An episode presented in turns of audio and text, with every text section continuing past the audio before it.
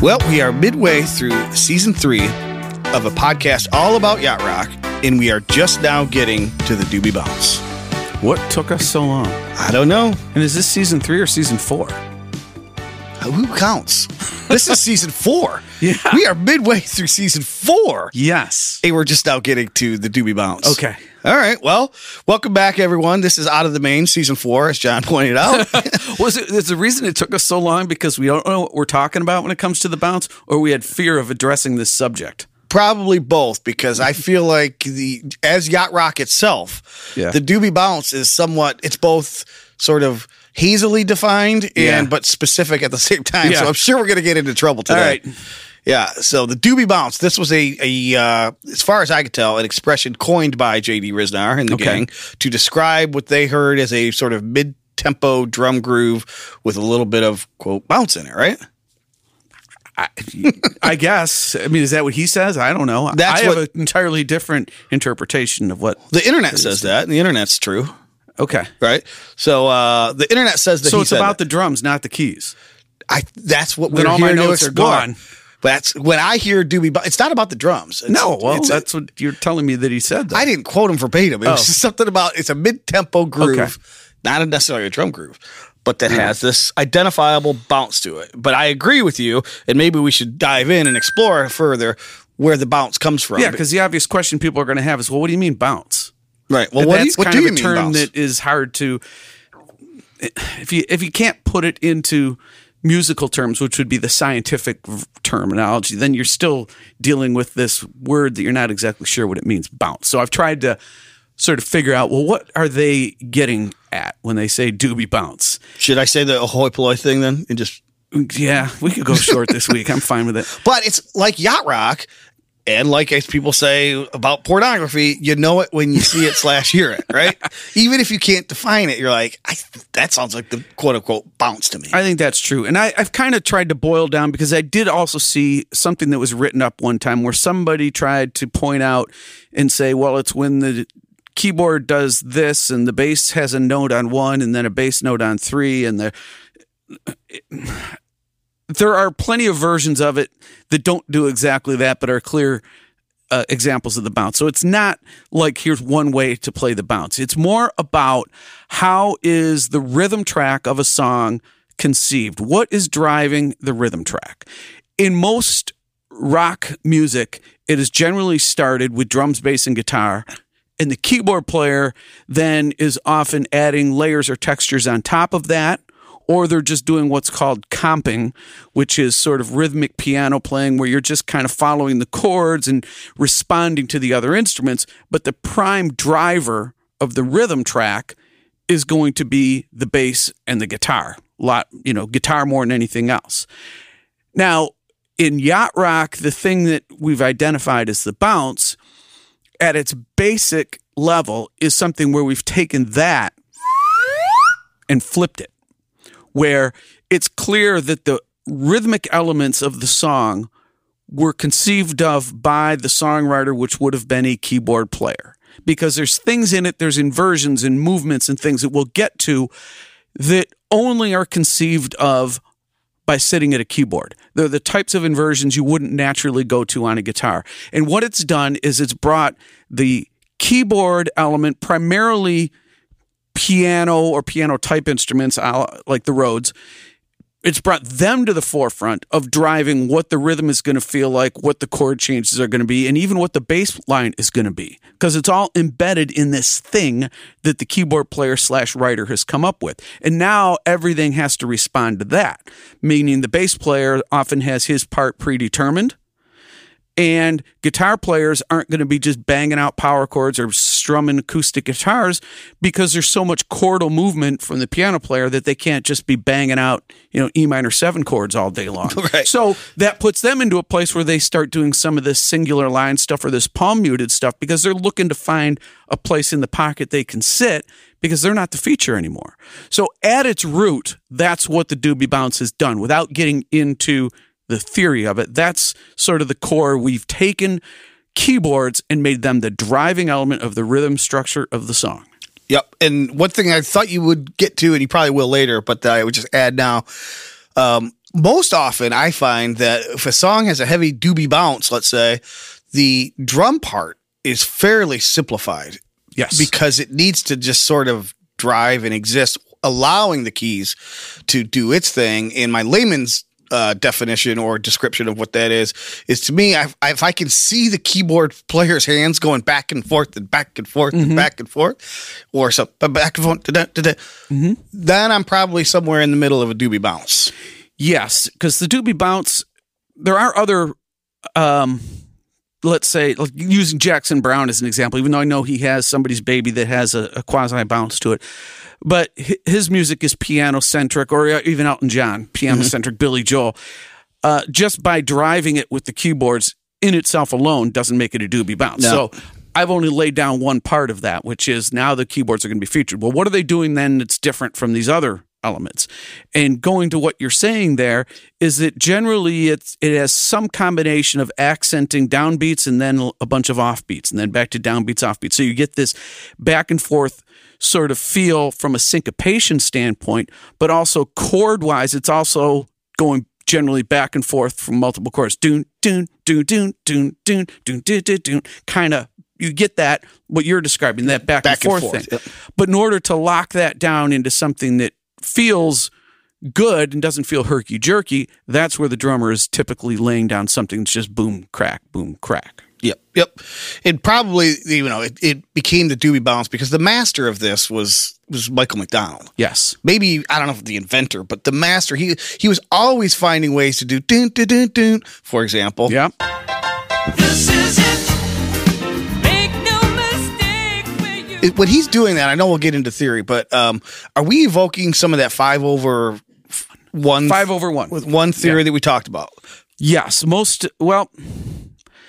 There, there's it, it, That's where it's a sort of a complicated question. Yes, on a broad sense to what you're saying, because especially some of the versions, the primary, the biggest, most well known, or let's say in yacht rock circles, the four x one hundred rated song, the perfect song, "What a Fool Believes." Built on the doobie bounce, and it's its own unique sort of doobie bounce. There's others that maybe are mar- marginally close, like maybe Steal Away. Why don't we steal away? Why don't we steal away into the night? I know it ain't right. but for the most part, it, it's a very sophisticated chordal structure that's going on that isn't as simple as that, which we'll get to. So why don't we look at as a sort of a starting point? Why don't we look at what the elements are? I was able to sort of put together a track of the main riff of What a Fool Believes, and we can extract what the bass line is, the left hand from the piano, and then we've got the right hand chords, and we can look at how this was built from the ground up and at least get an understanding of what the pieces are. All right, sounds good. And this was new to me. I've never an- deeply analyzed this until this week. Right. So this was kind of fun, even just for the first time getting into all this, because the the thing that takes me by surprise, which we'll get to, is what the bass line is in the doobie bounce. So Yeah. So, uh, in a broad sense, this is something that Michael would have sat down at the keyboard writing, and his left hand is probably playing octaves, and he's moving them to along with the chords. His right hand and left hand are playing two different rhythm patterns. At times they're together, and at times they're against each other. But as they come together and they move, he's voicing these chords, and they're moving into different inversions and different shapes that are by the virtue of his hand doing this on the left left hand there that is defining what the bass line has to be so let's listen to the bass the just the root the left hand of the piano alone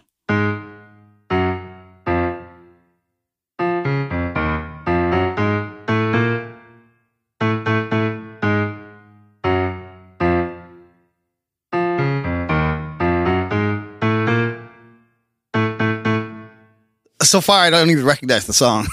if you don't yeah if It you don't sounds know so what dark. you took it from right yeah you're just like out of the blue Like because that. it's even difficult to know where the sort of the one is like so let's you know put it into maybe a little more context here. Before I do, like, did we just walk into the Addams family or something? yeah yeah there's some weird chromatic movement in there isn't there You would never believe that this song is going to be happy sounding. From which here is on out. again something that a guitar player wouldn't be doing with what would be the bottom note of their inversion. I mean, their hands would be tied in knots trying to play these inversions. So now let's listen to the right hand, which is giving you the primary chords for the melody and all that. And let's hear that by itself without the left hand.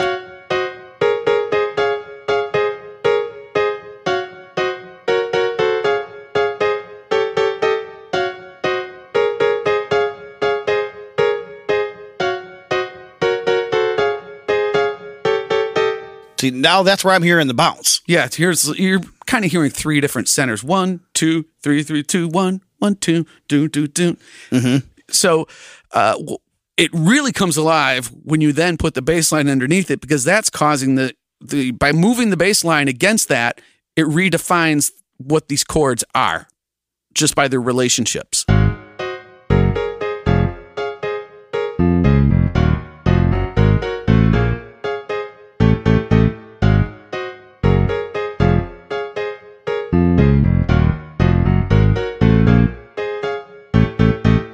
Right, so let's uh let's put it in context now. We've got the what you pointed out that the drums need to play straight against all that sort of herky jerky movement. So now the whole thing comes together like this.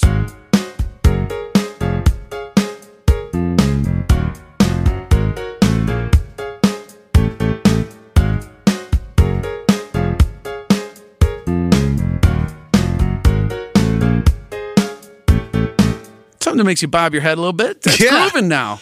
But That's just a MIDI file. Uh, what's am- I know, well done.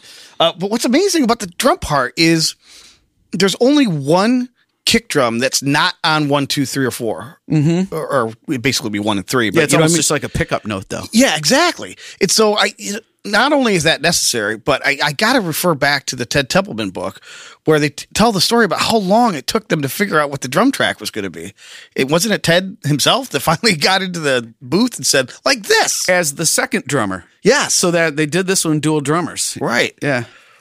it sounds so basic, but it, It works so well. I don't know what they were struggling with up until then. I I just don't know. But I, what I also think is a fun aspect of this, even though it's not an essential part of the bounce, is that little synth part that's on top that you loved so much when we talked to Straight No Chaser. Right. So let's just hear that part by itself because it's such a quirky, odd part.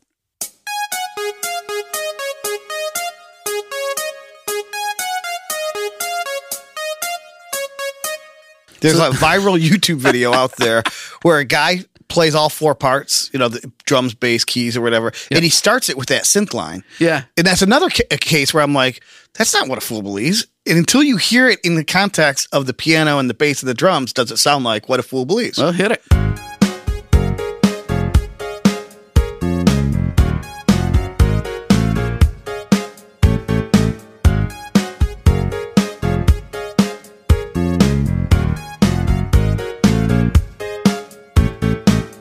Way it starts uh, after the downbeat one, bum, bum, bum, bum, you know, gives it yet another syncopated thing happening, which is all being locked down by the drums. But that is sort of an example of probably the most sophisticated version of the bounce because the versions that we point to are nowhere near as harmonically complicated as this track. Yeah. Well, One other thing I noticed as I was listening to this, um, you mentioned the bass part that Tiran Porter was basically Yeah. Established for him based on what Ken, uh, what Michael was playing with his left hand. Yes. I love though when they go to the B section, he plays these like extended quarter notes. Because right now, up, up till now, he's playing very syncopated, very short notes, Right. and then you get to this part and you hear this,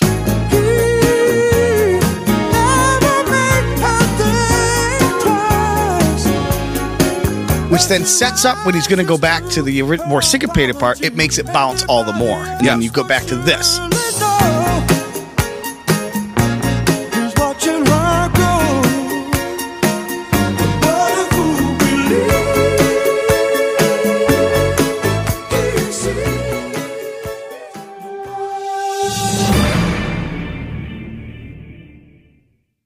So, but the bounce that we know that we hear all the time is a little different than that. It has the same rhythmical aspects of that. So, generally, that short kind of bass line, short notes spaced apart, showing different inversions of the chords.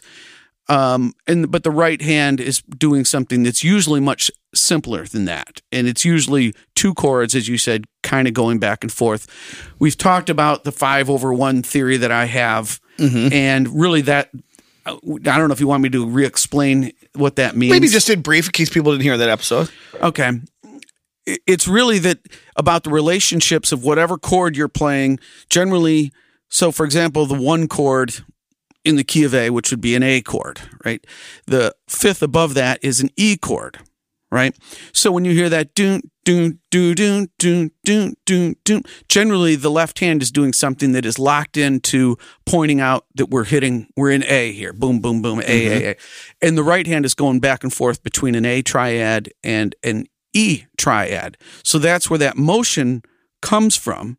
Um, because the the when you play the E chord over the A, you're creating a jazzy texture. Mm-hmm. It's really, without getting into the depth of it, it's evoking an A major nine, so a very jazzy sounding chord. Without getting into the technical. Well, I'm not going to explain what all the notes mean. Okay, good. Right. But then you go back to the regular A chord. So you're going back and forth from this simple A chord to this A major nine thing by going back and forth. Now, when you get to the four chord, you can do the same thing over the four chord. It's the, whatever chord is either a fifth above or a fifth below where you are Hmm. in the key that you're in yeah, gotcha. you know so that that's your sort of your alternate chord that you bounce to and bounce back that's maybe why it feels like a bounce them because you're bouncing back and forth ping-ponging between these two chords over some solid root note in your left hand And it was a very popular convention or fad or something, late 70s, early 80s. It wasn't just yacht rock. Like No. you, Captain and Tennille was all over this as well. well i think that's the only way the level keep us together got on the boat is because that evokes sense of the bounce but to me it doesn't at all but that's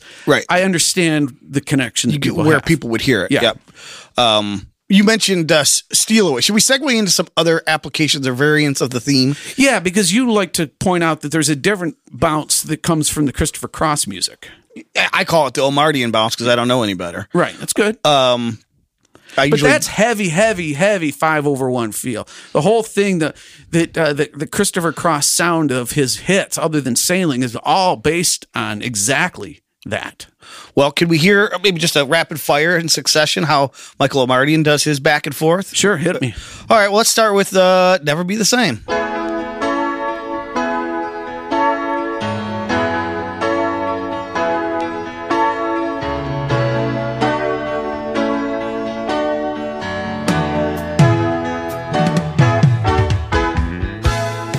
Yeah, you'll need to hear like two seconds of the intro of that one. You know what we're talking about, right? Yep. Um, you might need to hear more of the intro to this one because it's got to get going a little bit. But here's uh, "Ride Like the Wind."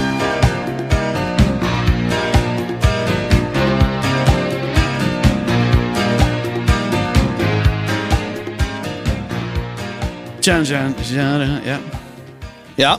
Yeah. A lot of acoustic guitar in there. Yep. People That's don't not supposed to, that. be. Jeez. What else? Um, and then just here's you didn't mention this instrumentation, but you do see it a lot, especially later in the game. So if you go up an album to the his next album and you hear "All Right," here's what it sounds like on synth.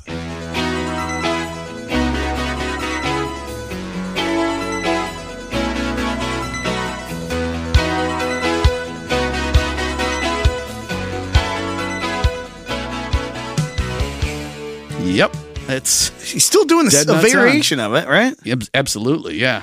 And those are just three examples. It's obviously all over his catalog. Yeah, and we mentioned Robbie Dupree's "Steal Away" because that's the one that people point to, and they they say he just ripped him off, and I, I uh, that's not for me to decide. But uh, All right. Well, did he rip him off with Hot Rod Hearts? well, there's some five over one. Hit it. Hearts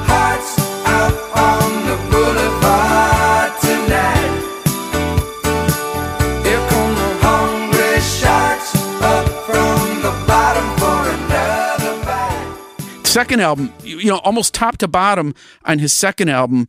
Every song, well, I'm exaggerating, not every song, but bunch of different tempos. That's the thing that I've I noticed in this album is that even taking it into mid tempo and even slower tempos, uh, it still works. So you've got Brooklyn girls,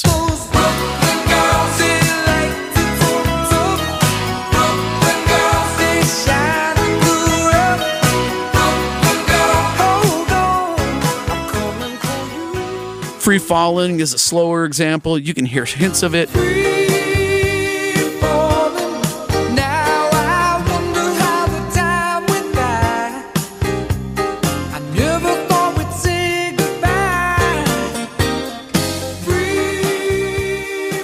Missing You is another mid tempo one that has it. Um, that album is just loaded with the five over one bounce feel. Well, yeah. I mean, if you're gonna, if you're gonna, you know, clip somebody's, clip it, go for it. You know. Yeah. well, and Omartian brought it over when he uh, worked with Roger Voudouris too. That uh, "Get Used to it is just a pound and bounce. Yes.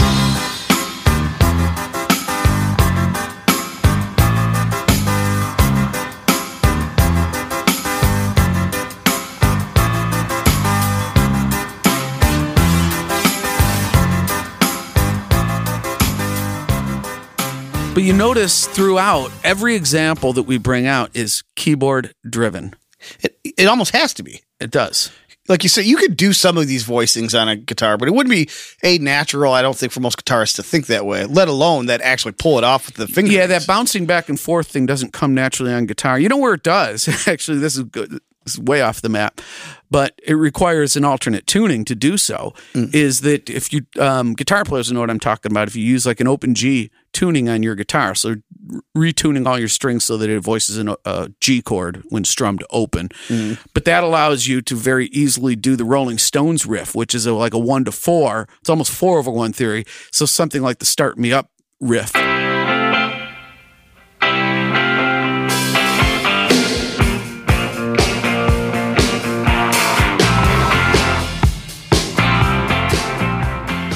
Can only be done if you tune the guitar differently. Otherwise, you struggle to like, well, how do you do that? As soon as you detune your guitar, it's like butter. Yeah.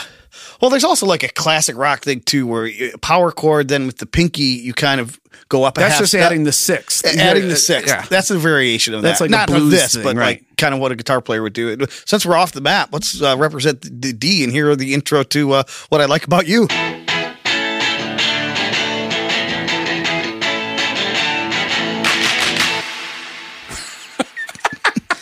That's a Wow. bounce. What? That's a bounce. Eh, eh, eh. Okay. Yeah. All right, let's get us back on track here. Yes, Who better to get us back on track than Chris Christian? What do you hear here?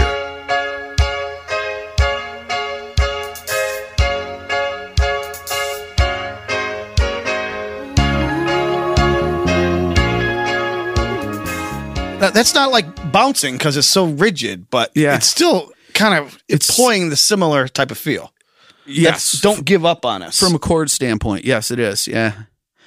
Uh, I- one more before we uh, jump in um, to the lightning round.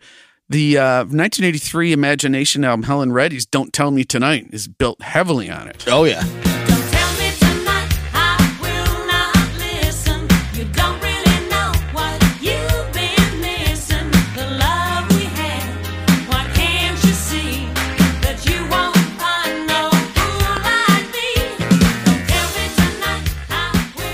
So this isn't Doobie Bounce, but this is a Doobie bouncing. Um, and it's a song everybody knows. But the intro to Kenny Loggins' Heart to Heart.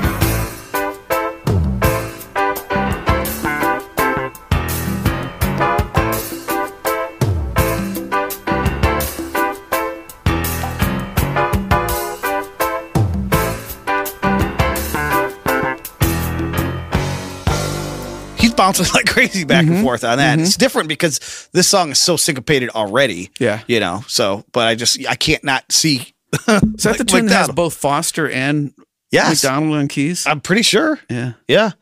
Um, or is that this is it? Oh, geez. yeah, Somebody gets a flag there. yeah. Um, and then I just want to play the, the, the chorus to The Boys of Autumn by David Roberts. Boys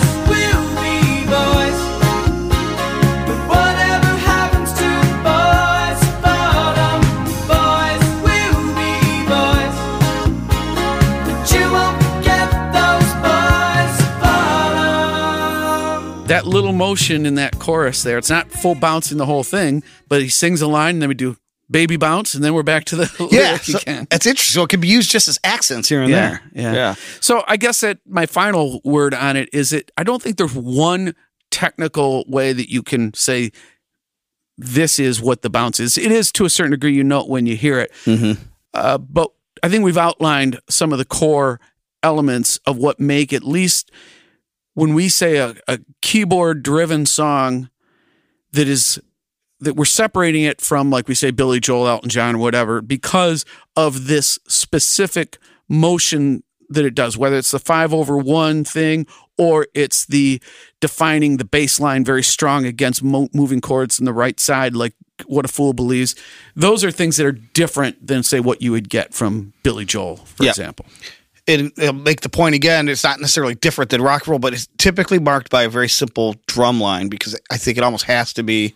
Yeah, and it and it allows the jazz element to come in. Like I was mm-hmm. explaining earlier, how playing the E in the right hand over the A in the left hand gives you those this jazzy A major major nine chord. This is what allows then the soloist to come in and they're hearing a little bit of jazz influence in the harmony. Then they're going to respond to that. So if I'm just playing basic A chord through the whole time, they're going to choose a different scale than if they're hearing a lot of these upper structure notes that are being added by having these chords bouncing back and forth. It's adding new notes to the glossary for the soloists. I think the other thing it does too is on a more sort of uh, layperson level. It's one of those elements that immediately puts me on the boat. You know, in that f- sense of my uh, frame of mind, kind of like a halftime shuffle with the doom. Do doom does. It's like, all right, Yeah. now I know I'm hearing yacht rock. Same Yeah. thing with this doobie bounce. Bingo. Yep. All right. Well, you've got some uh, doobie bounce saved up for the lightning round. Why not? Shall we? Yep. We shall. Hey, before we get back up to hydroplane speed, just a quick reminder that you too can become a contributor to the content of this show by becoming a sponsor. Just cruise on down to the show notes at the bottom of every episode and click the Anchors Aweigh Support the Podcast link to gain inside access to submitting content ideas. And you too could even come on the show, drop anchor, and opine on the subject of your choice.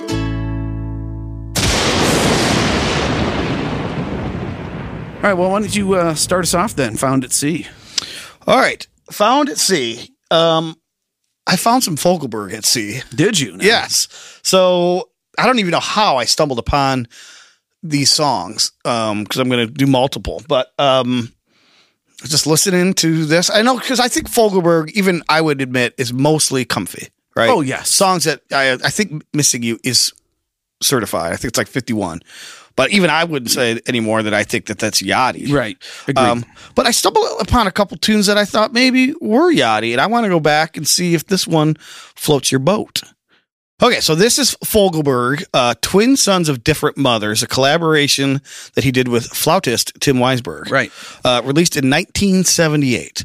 So I don't necessarily think this is Doobie Bounce I'm hearing, but I'm hearing some of that same theory played on the on the keyboard. So Power of Gold, let's hear a little and tell me if you think it floats your boat.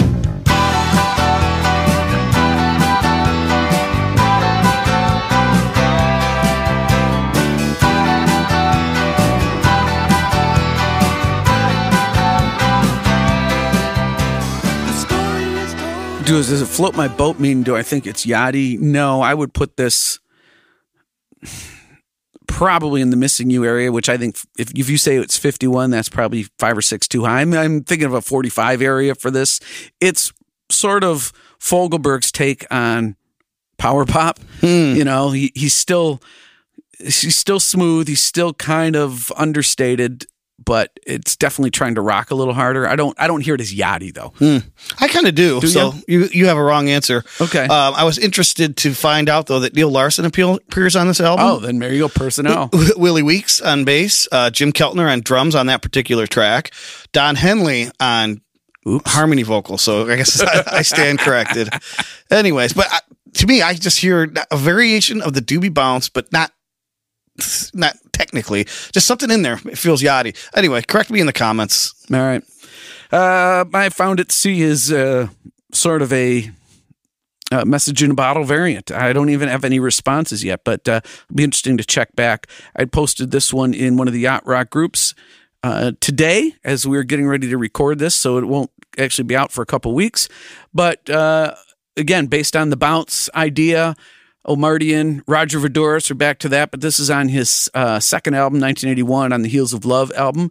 And the bounce is kind of buried, but it's in there when you listen. It's like they, it's 1981 and they just couldn't help themselves. It was just so embedded into the culture of the musicians at the time. It, the song wasn't built on the bounce, but you can hear them nod to it every now and again. This is Let Her Get Away.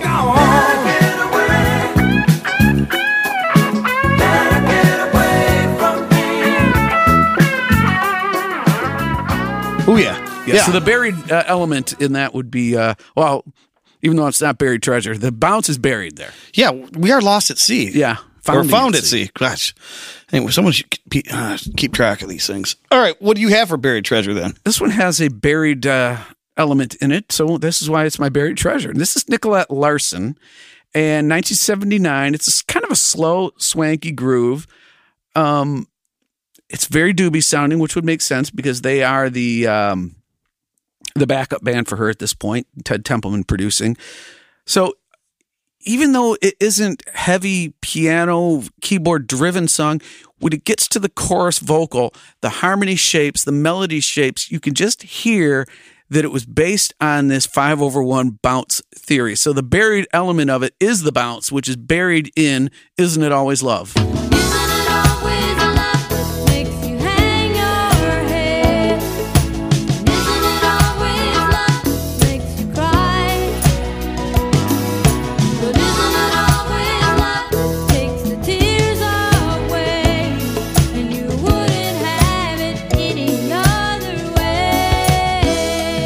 baby buried bounce yes. beautiful And a treasure, nonetheless. Uh, was not in my uh, Yacht Rock playlist, though. And it is now. Okay Uh, is it me for buried treasure? it is All right. Sticking with my uh, Dan Fogelberg uh, heresy. Uh, 1987, so beyond the yacht rock years. However, this album, uh, which is called Exiles, are you familiar with that album at all? I was back in the day i'd kind of forgotten about Okay. it Okay.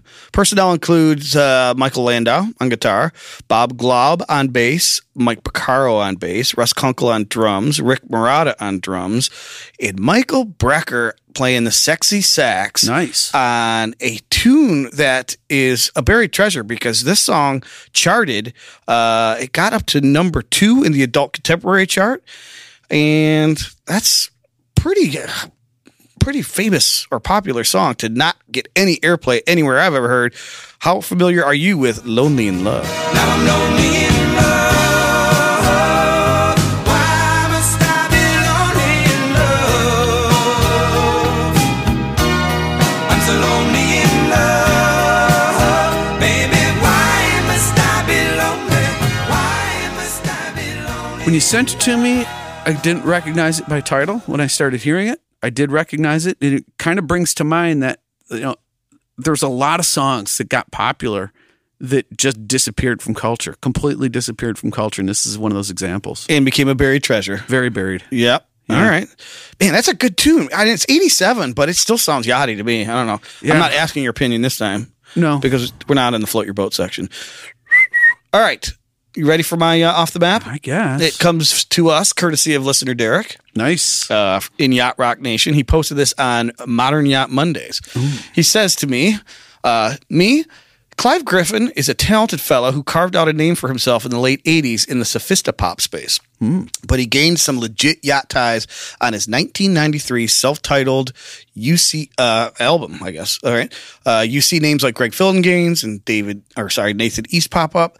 This song is particularly good, he says, featuring. Ready for it? Yeah. A bounce that would make Michael McDonald proud. oh, got to hear it. So here is I'll Be Waiting. I'll be waiting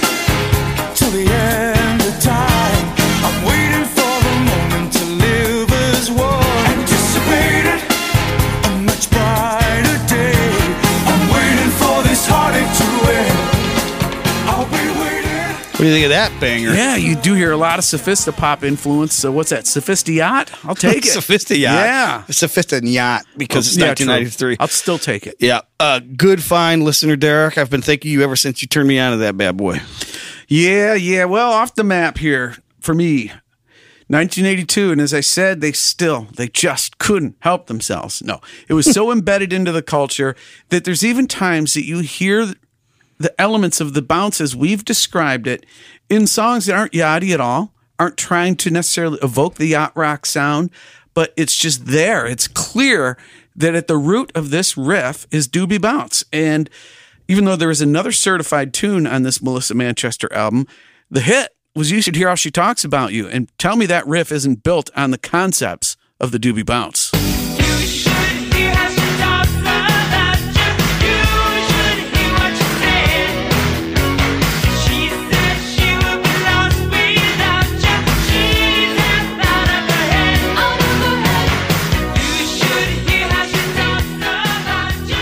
Yes, yes, yes. I've always thought that had the doobie bounce, even though it doesn't sound yachty to me. Yeah, it's not a Yachty p- final package, No. for sure, but the elements are embedded in there with no question. Are you familiar with the Charlie Dore version?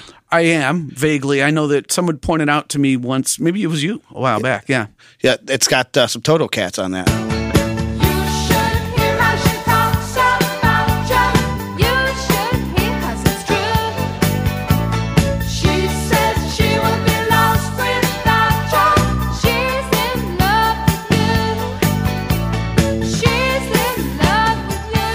So anyway, that exists as well. Yeah, complete with a key change into the chorus, too. That's the other Yachty element that's in there. Yep. And the Very personal cool. I was thinking of is actually the Melissa Manchester version has Robbie Buchanan, Yeah. Larry Williams on alto sax, Steve Lukather on guitar, Abe Laboriel on bass, uh, and Jeff Porcaro on drums. Have you heard of him? Uh, did we talk about him last week? Yes, uh, not last week, some other week. Okay. All right, You want me to say it? sure. All right. Okay. well, here we go. Ahoy, Paloi.